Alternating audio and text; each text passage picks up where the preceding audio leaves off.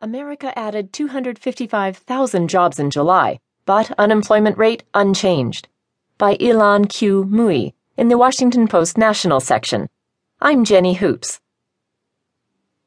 The U.S. labor market continued to rebound from a weak spring, adding a surprisingly strong 255,000 jobs last month, according to government data released Friday morning. The July gains provided reassurance that the recovery has momentum, despite a dramatic